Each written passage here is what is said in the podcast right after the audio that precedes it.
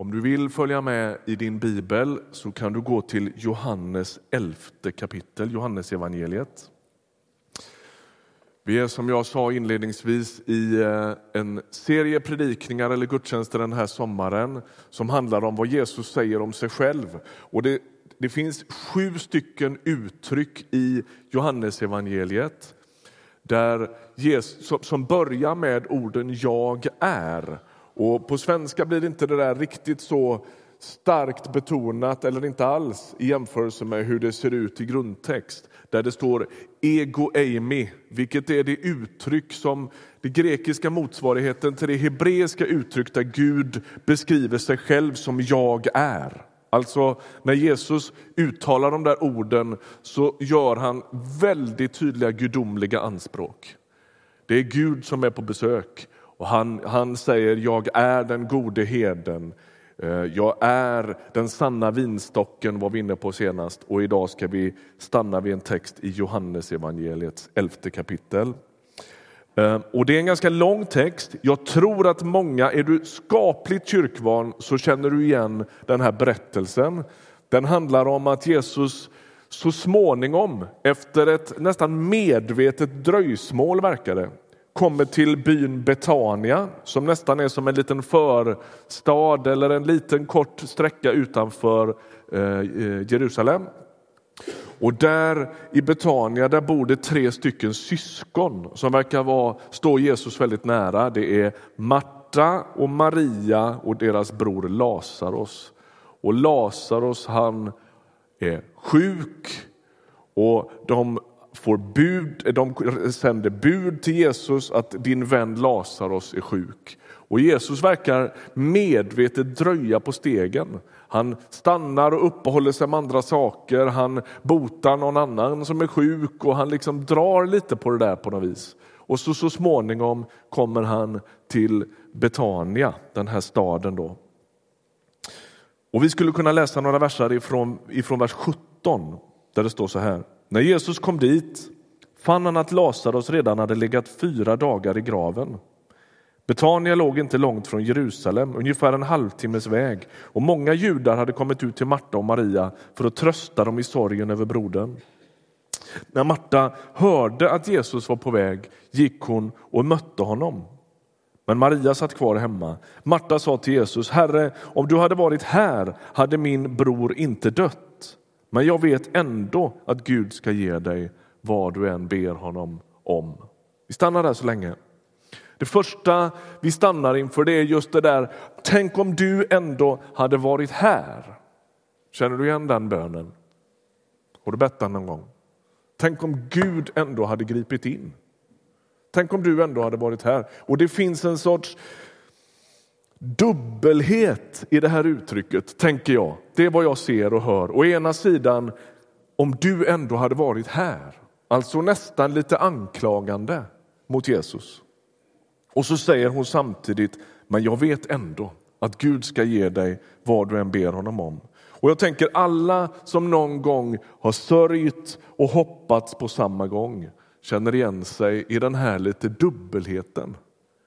Om du ändå hade varit här. Och jag vet ju att du kan. Alltså någon sorts både, både tvivel och tro på samma gång. Ni vet den andra berättelsen när en pappa kommer och ber Jesus hjälpa honom med hans flicka, hans dotter. Då säger han, jag tror, hjälp min otro. Och tänker att i den dubbelheten är det många av oss som måste leva. Det är inte så att vi tvivlar rakt igenom eller har någon liksom, oförmåga att tro.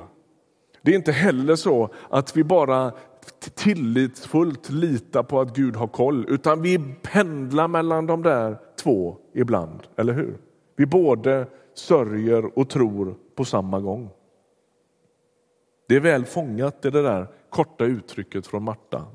Om du ändå hade varit här. Och jag tänker det där ordet om, det gnager i många människor. Om, det inte hade, om jag inte hade ringt det där ödesdigra samtalet om jag ändå hade sagt något när den där chansen fanns. Om jag ändå hade låtit bli den där frestelsen. Eller kanske ännu mer närgånget och existentiellt om jag hade fötts i en annan familj. Om jag inte hade behövt leva med alla mina begränsningar. Om jag hade byggt mitt liv lite annorlunda. Ja, du vet. Eller när det där behöver vändas mot Gud, om du ändå hade gripit in som vi bad och vad lite som hände. Jag tror att Marta står i god, så här, eh, ett gott sällskap av bedjare genom alla tider. Varför, varför återkommer vi till eh, saltaren så ofta? Jo, jag tänker att det är för att det är så ärliga böner.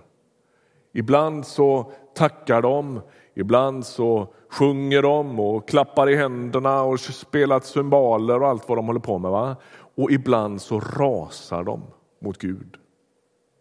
Vad ska de säga om dig? Sover du eller? Och så tänker jag, allt det där får plats i bönen.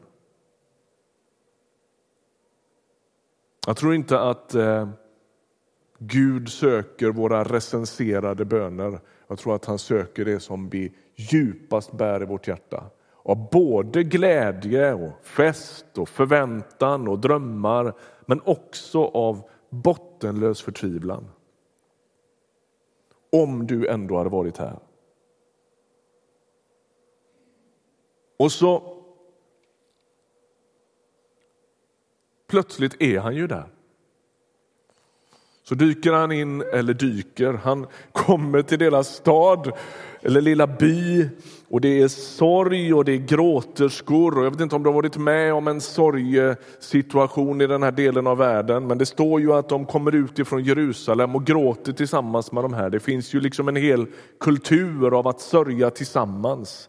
Och mitt i hela det där kaoset och känslorna och begravning och allt det där liksom, så kommer Jesus och så står han där.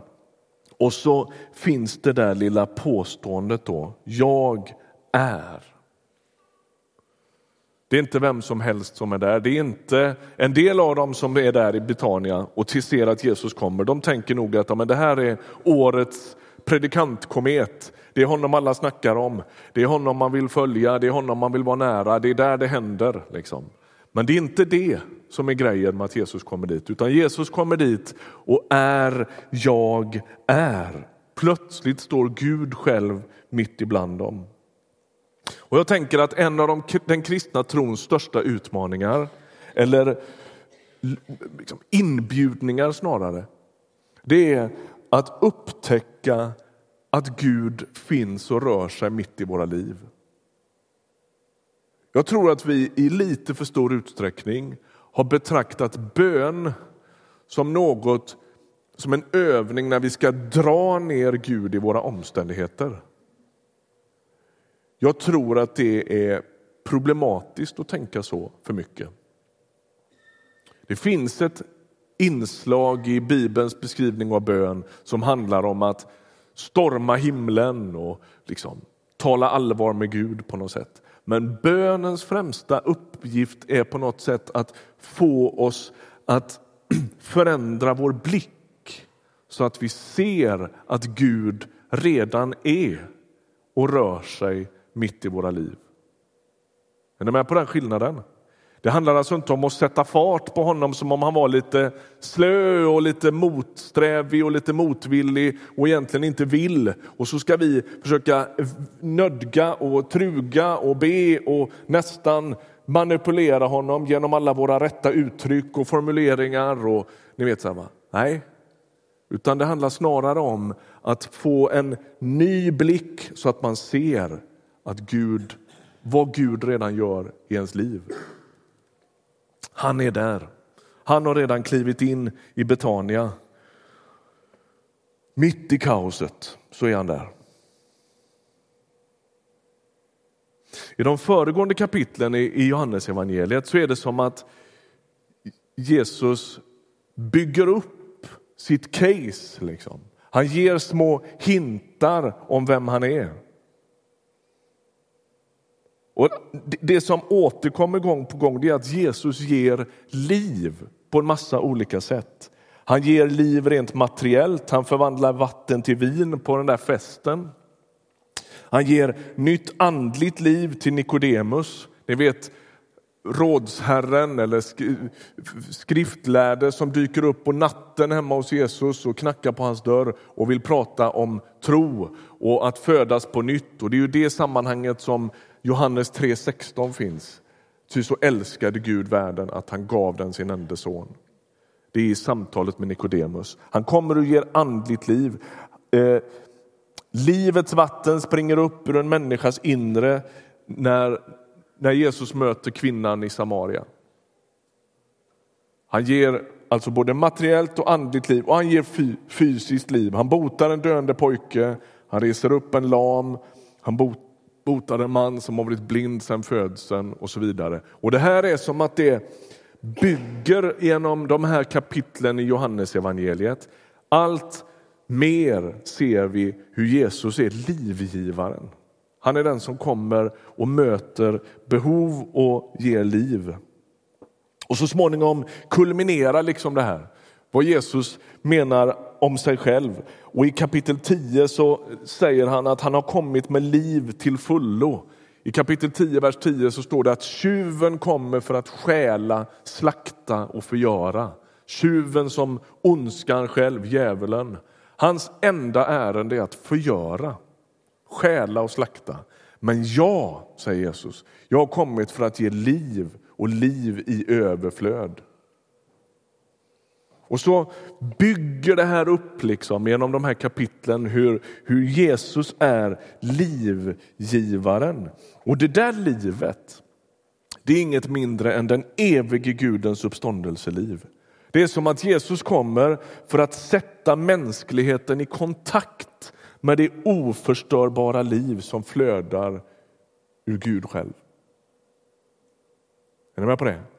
Han kommer och liksom, Gud är inte förändrad. Han har alltid varit livet och livgivaren och skaparen. Han är den enda som kan skapa liv ur ingenting.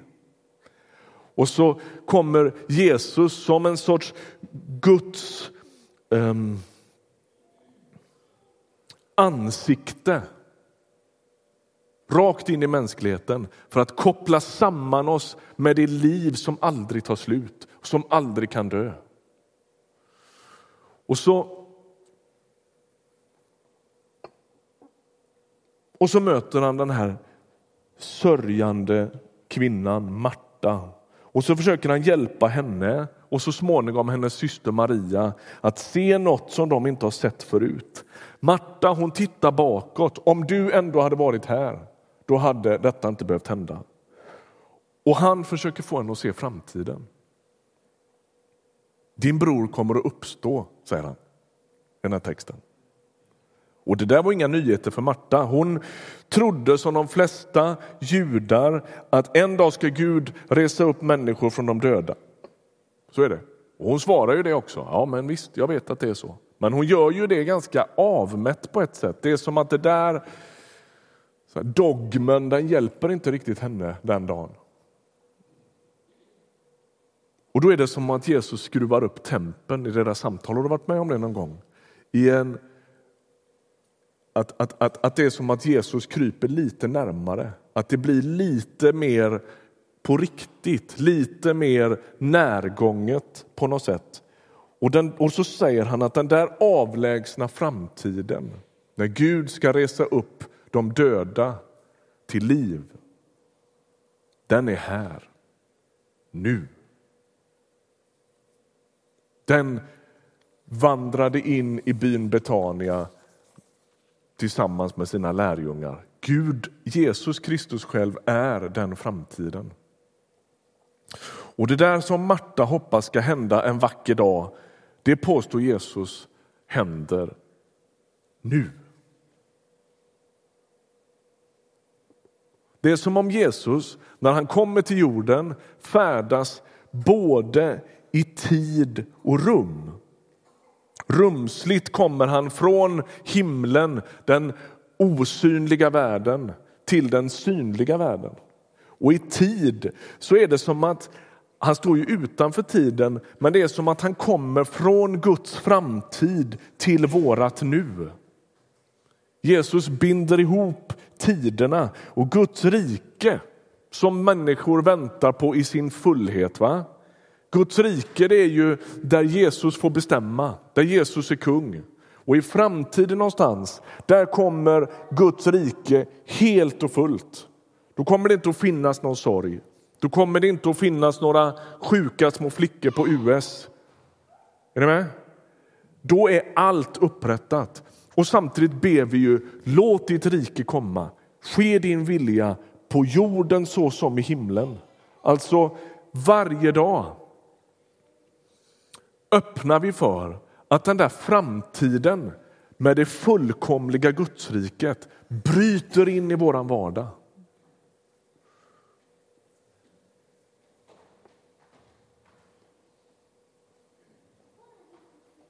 Vi väntar på det och samtidigt firar vi det här och nu.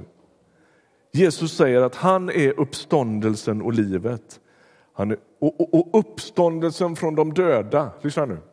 Uppståndelsen från de döda är alltså inte en lära. Det är inte främst ett framtidslöfte. Uppståndelsen från de döda är en person. Han säger han är uppståndelsen. Den är så tätt knuten till Jesus Kristus att han är uppståndelsen. Jag ska bara knyta mitt snöre innan jag står på näsan här. Vad står det sen i den här texten? Jesus möter ju Marta och sen möter han Maria och hon säger ganska exakt samma sak som sin, sin syster. Om du ändå hade varit här hade min bror inte dött. Och så frågar Jesus, vers 34, var har ni lagt honom? De sa, Herre kom och se. Och då står det i vers 35, jag vet att jag har predikat om det här förut. Den här versen har jag återkommit till många gånger de senaste åren. Det är en av Bibelns allra kortaste verser. Vad står det? Jesus föll i gråt. Det är hela versen. Jesus föll i gråt.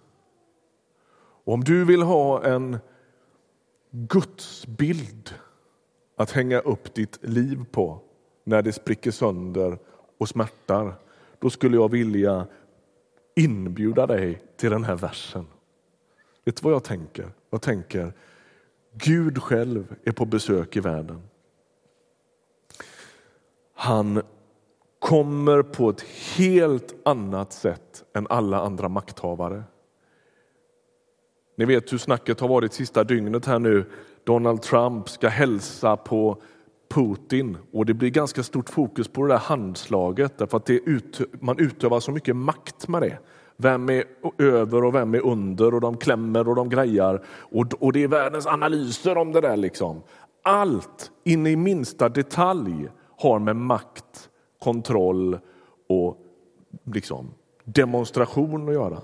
När, när Gud kommer till världen så sker det helt på tvärs med den typen av sunkiga krafter. Gud kommer.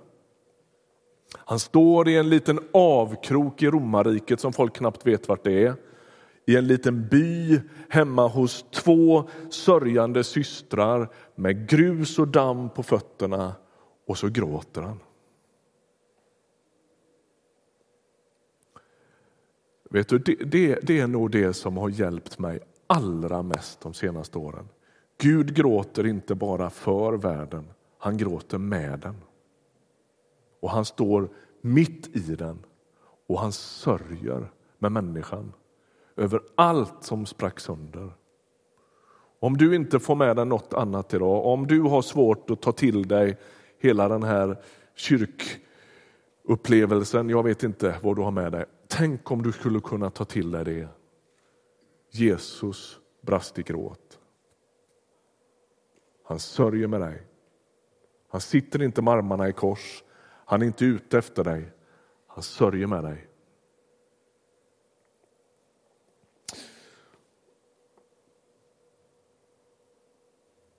Men det slutar ju inte där. va? Jesus står inte och gråter i Betania i maktlöshet, utan i medlidande. Det är stor skillnad på det. Han står inte där och gråter för att han inte vet vad han ska göra. Utan han står där och gråter för att han är så fullständigt delaktig i all vår mänsklighet så att han dels sörjer för att han känner Lazarus. För att han inte går genom livet med någon sorts, i någon sorts glasbubbla utan han känner, han gläds, han sörjer, han hoppas, han, han, han lever. Men han gör det också för att han är så djupt medkännande. Men han gör det inte i maktlöshet.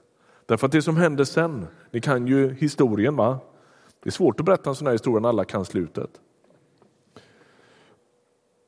Det är att han ropar ut Lazarus ur graven. Lazarus får ju det högst tvivelaktiga livskallet att dö två gånger. Jag vet inte om du har tänkt på det någon gång. Vi brukar säga att vi inte är rädda för döden.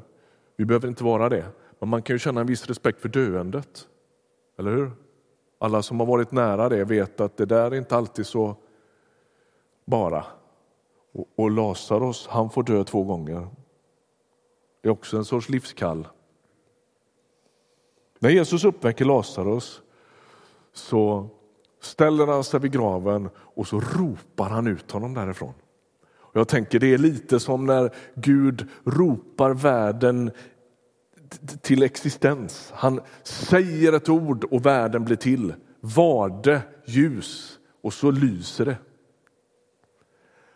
Och när han står, när jag är, står utanför graven och säger Lazarus kom ut, då gör Lazarus det. Den djupt medkännande är också den mäktige. Och så kallar han ut Lazarus från döden. Vi brukar ibland i kyrkan tala om tecken Tecken och under. De där uttrycken finns i bibeltexterna. Tecken och under. Ett under det är ju någonting som är en sorts, um, går utanför det normala. Så va? Tecken, vad menar vi med det? Tecken på vad? Jo, Jesus ger ett tecken här på att det han just har sagt är sant. Jag är uppståndelsen och livet. Och för att ni ska begripa det så tycker jag vi hämtar Lazarus. Ett tecken på att Jesus är den han säger sig vara. Han är den som smittar världen med uppståndelsekraft och det är tron på honom som det verkliga livet finns.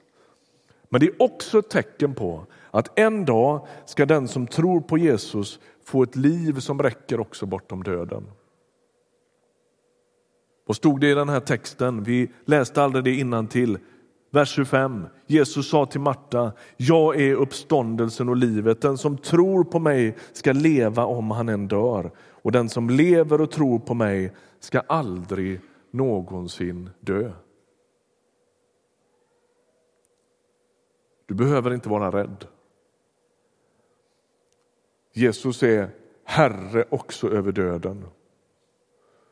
Och det är som att när döden stack sin lans i Jesus på korset så, och drar ut den så är udden borta, bruten.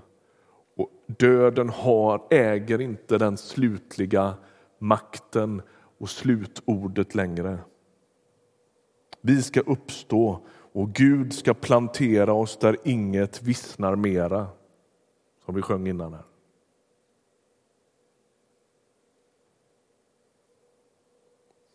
Johannes som har skrivit det här, eller tecknat ner det här, han skriver också i ett av sina brev, första Johannesbrevet, den som har Guds son har livet och den som inte har Guds son har inte livet. Alltså Jesus är så intimt förknippad med liv, evigt liv, nytt liv här och nu, överflödande liv, liv i alla dess former, att det är i hans närhet livet finns. Han är uppståndelsen, han är livet. Låt mig avsluta nu och säga så här, vi kan lära oss några saker av den här berättelsen. För det första, vi kan frimodigt uttrycka vad vi känner inför Jesus. Kanske är du som Marta, behöver springa Jesus till mötes och fråga honom varför kom inte du tidigare? Nu har allt spruckit sönder. Var var du? Gå med den frustrationen till honom. Han kan ta det.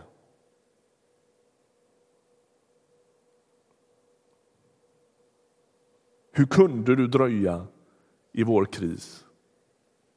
Hur kunde du låta bli att gripa in när allt sprack sönder? Hur kunde du vara så återhållsam när du såg hur vi hade det? Säg det om det är så det är.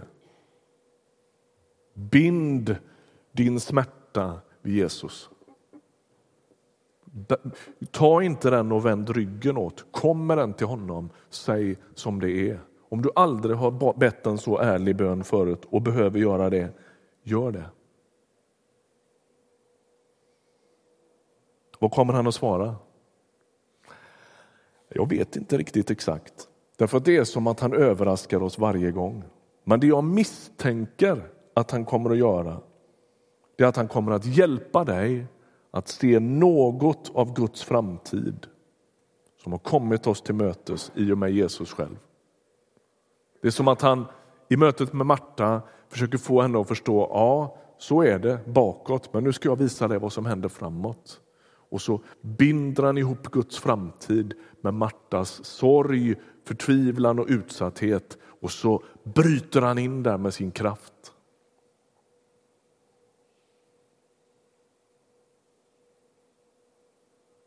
Kanske det är så att du behöver upptäcka att Gud står mitt i ditt liv och sörjer med dig över de förluster som du har lidit.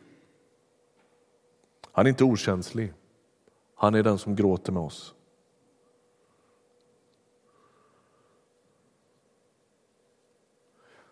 Kanske det är så här, avslutningsvis, att du på ett eller annat sätt behöver höra Jesus ropa liv in i någon situation i ditt liv. Kanske han behöver ställa sig utanför ditt äktenskaps grav och ropa ut ditt äktenskap till ett nytt liv. Jag tror att han kan det. Kanske han behöver ställa sig på något sätt i din situation som har med din hälsa att göra och tala liv in i det. Jag tror att han kan det. Kanske han behöver komma till din ensamhet och visa att han står mitt i ditt liv och att du aldrig någonsin har varit ensam.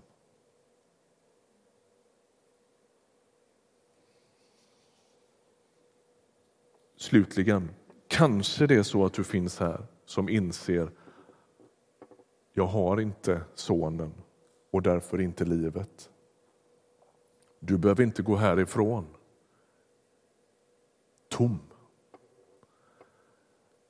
Han är en ärlig bön bort. Om du säger Jesus, ge mig av ditt liv så kommer han att ta den bönen på största allvar. Jag vill tro på dig Jesus. Han kommer att möta dig mitt i den ärliga bönen. Amen. Ska vi be tillsammans?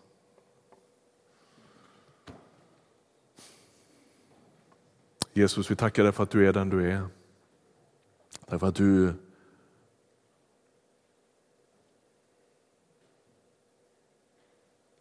är så annorlunda mot alla andra vi har mött. Du låter dig inte manipuleras. Du låter dig inte köras med, utan du är den du är. Jesus Kristus, vi bjuder dig att röra vid våra liv.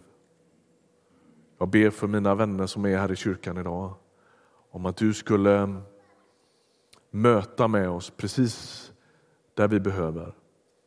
Jag ber att du skulle komma och blåsa liv in i det som har dött om det är drömmar, om det är relationer, om det är hälsa, vad det än är. Kom Jesus och presentera dig som uppståndelsen och livet. Herre, tack att vi får sätta tro till dig och att vi får veta att det och endast det gör att vi ska leva om vi än dör. Tack för hoppet om att få se dig. Tack för evigt liv. Tack för att du har besegrat den djupaste av alla mänskliga fiender, nämligen döden.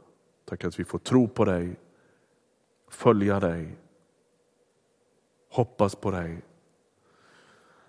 Amen.